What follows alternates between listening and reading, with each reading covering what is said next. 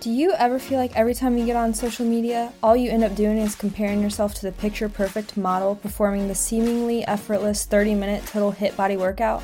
Well, then you're in the right place. Welcome to Sideline Talk, a podcast devoted to exploring the impact social media has on female athletes while shedding light on the misrepresentation these women face. I'm your host, Pilar Lewis, a former Division I athlete looking to bridge the gap between social media and proper representation of female athletes. If you made it this far, then keep listening. It's game time. Hi, guys. Welcome back to episode five of Sideline Talk. I'm here with Beth Kaufman, who played on the first women's basketball team at Edison Community College from 1994 to 1996 and then she transferred to Urbana University to play volleyball in 1999. Prior to college sports, she played volleyball and softball while also throwing shot and discus in high school. She now has two daughters who had played college soccer, and with her experience as a retired female athlete who also has daughters who participate in college sports within the last four years, she's able to share some of her thoughts on the difference of not having social media while competing in college sports. So, with that being said, I will let her introduce herself a little bit more. Beth Kaufman. I, like Pilar said, I played basketball at Edison for two years, which is a community college close to my hometown. And then I transferred to Urbana where I was on the practice squad. So I kind of helped out when they needed people to show up when they were getting ready for games and stuff. I came from a really small town and I was lucky enough to move to Columbus where our kids went to Hilliard Davidson High School and got to play sports there. Awesome. So, the overall purpose of this episode is to explore and understand the relationship between social media and female athletes from the point of view of a retired female athlete who didn't necessarily have social media when competing to the level that it is now. And this kind of offers a unique dynamic between different time periods that explore the intersection of athletics with and without social media. And so I'm hoping by exploring this topic of how an older female athlete views social media from the standpoint of not always having it, it can offer more insight into how social media has changed and how it's impacted women athletics specifically. With that being said, I wanted just to hear your viewpoint of your overall thoughts on social media and how you've seen it grown and also how it's been immersed in athletics, especially having two daughters. You've kind of seen how it may have affected them or may not have affected them. So just diving right into it, how do you think social media has changed the dynamic of sports? Quite a bit. I mean, we I grew up in a time where we didn't even have cell phones. Mm-hmm.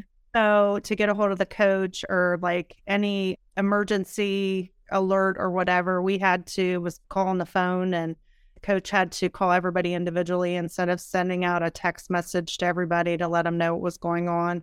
As far as recruiting wise, social media has been good for kids mm-hmm. because get on, there's a lot of apps out there, a lot of um, recruiting ways that, you know, you can get your name out there. We didn't have that. It was word of mouth and you had to go to the school.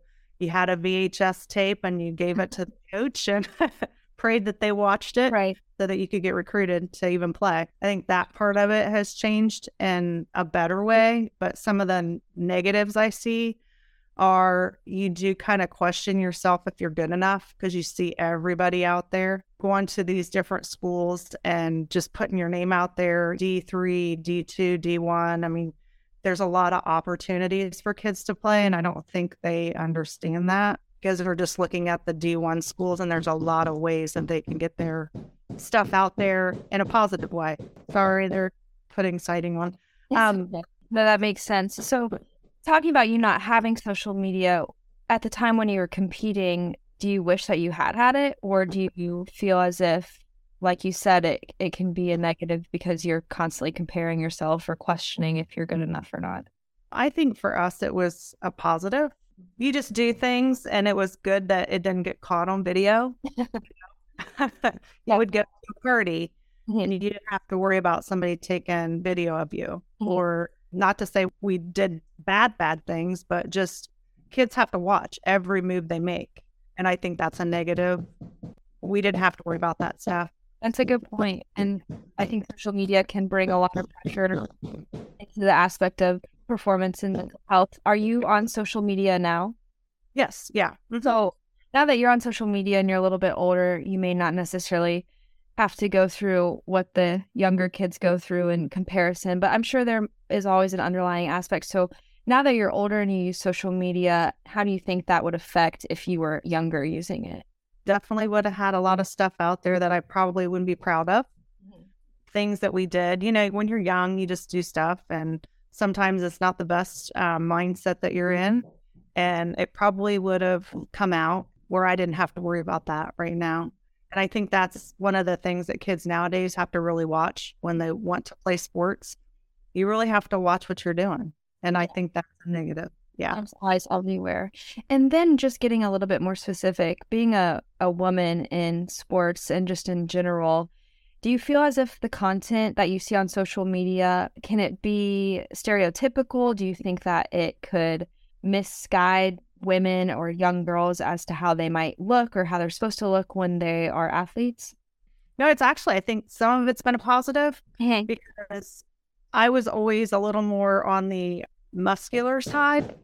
And now it's good for women to be that way. A lot more of that. And you see a lot more women that train mm-hmm. and lifting and all that stuff. So that I think is a good body image. I mm-hmm. think some of the negatives could be, especially with cross country and swimming, where they really watch what they eat. Mm-hmm. Now, not to say that's not a bad thing, but sometimes I think they see maybe the over exaggerated part of that and they're trying to keep up with that, and not everybody's body's the same. So you kind of have to curtail it to yourself. And I think maybe somebody will get caught up in that. Yeah, definitely. So having kids and all of them being athletes, did you ever have to talk to them about social media or have that open conversation about how to use it? Or maybe if they were feeling as if it was affecting them negatively? What type of conversations did that look like? Because you did experience the pressure of collegiate sports, and now you know there's the pressure of collegiate sports, and there's the title pressure of social media and perfect pictures and all of those things. With Audrey, our older daughter, when she was going through and before she went into college, they actually had a college coach come in and talk to the girls through her club program about the way you use social media and making sure that you're representing yourself in the right way and not getting on there all the time, but getting on there enough that maybe you send out a positive message because the coach will, coaches look you up. They, I mean, Mason's done his recruiting thing, and on there it has what's your Instagram, what's your Facebook, what's your, you know, Snapchat, like all that. They want to know because they want to see what they're getting. I think in that girls, it was good because we did have those conversations about what's appropriate. Even putting a picture out like at the beach or whatever. You know what you think you're just in a in a swimsuit and sometimes it doesn't come off that way when it's put on the internet. Yeah. So, and make negative comments about and then you're looking at all these comments mm-hmm. of what people think of you and that's not you. I think that part of it, like having people comment about you, that's hard for some girls to go through.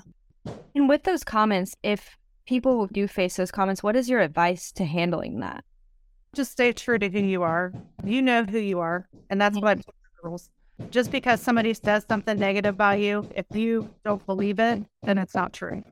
That's a good motto to live by because it is easy to get in your head when you're reading things that people you don't even see face to face or typing over a screen and you don't know how it's supposed to be interpreted or any of that. So it does bring in a hard aspect of that because it takes away some of the realness and people not being authentic. But as long as you're staying true to yourself, then I think that's great. And so you've talked a lot about positives of social media and you've mentioned some of the negatives, but what might you want to see change on social media just from your perspective? I think the one thing I would like, and that we kind of touched on a little bit, the one thing I would like to see change is because people can put comments out there Mm-hmm. And it's it's easy to do when you're not face to face. And I think when you have those people that do that, I think you should be able to confront them face to face. Don't know how that would be done because if somebody is in California and you live in Ohio, it's kind of hard to do a face to face conversation, but maybe even like a Zoom or like, why did you say that? You know, some people just want to know why. Mm-hmm. And those can be answered when you, you know, you see the real person mm-hmm. and it across that way. But it's a it's really easy to to put out their words because mm-hmm. there's no backlash to it of, right. of what you have put out there. I guess. Right, I agree. And then going back to something else you said in terms of just eyes being everywhere and what you put out on social media, do you think that coaches could do a better job of talking to the student athletes and informing them? Do you think that's a responsibility they should have? And as a former athlete, do you think that coaches should be having these type of open conversations? I think they should, especially when you're talking with high school kids. Some of them are still growing, they're learning. Some of them haven't been on social media that long yet. So I think it's a good thing for coaches to sit down. We've been very fortunate where, like I said, Audrey's had a coach that had somebody come in and talk to her. Kira kind of got brought into that same thing because we had that meeting with him. And so I was able to talk with her. And Mason's been fortunate enough that his coach has talked to them as a team about social media and watching what they put out there. Yeah. I love hearing that because when you're young, you're not always thinking and mm-hmm. and that can be hard. And when you're a student athlete, when you're a female athlete, athlete in general, there's always going to be pressure from every different angle. And then you just throwing social media into the mix of it has become such an add on and so much pressure in, in many different ways. So that leads me into my final point. When you're seeing these young girls that are going through high school, being recruited, and, and you've seen your kids go through it as well, what is the biggest piece of advice you have for athletes that are in this time period that are going through the different things that they might be going through? Take it one day at a time Mm-hmm. Try to think before you post something. You know, would you want grandma looking at it? That's one thing that we've always said. You know, would you want your grandmas to look at this or see this? And just really, if you do get a negative comment or you get like a coach that says, you know, hey, I saw something on your post and now I'm kind of like, you know, I'm kind of backstepping a little bit, call the coach, talk to the coach maybe once they talk to you, they'll get a different feel and understand you just made a mistake. Right. Because we're allowed to make mistakes. Mm-hmm. And that's, I think, a big part of social media right now is I don't think people let people make mistakes. Yes, I would agree. But yeah, I think just being careful, thinking before you post.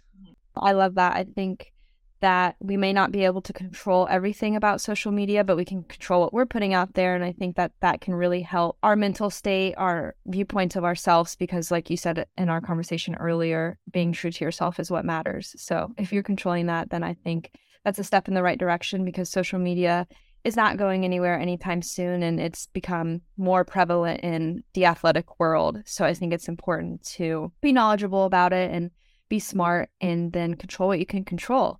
So, with that, I think that's really everything I had to say. I have loved hearing about your experiences. You have certainly played all the sports, and I'm sure that you've just gained a whole array of different experiences that I think are very beneficial to the younger women that are in athletics. And so, it's been really nice to hear your side of the story and, and your thoughts. So, I just appreciate you being on here. Thank you. I appreciate it. Thank you all for joining in the Sideline Talk. I hope that you found this series helpful when learning about women in sports, specifically how social media impacts female athletes. To learn more about this topic and other topics surrounding women in sports, you can visit my blog at ladiesletstalksports.weebly.com. Again, that's ladiesletstalksports.weebly.com.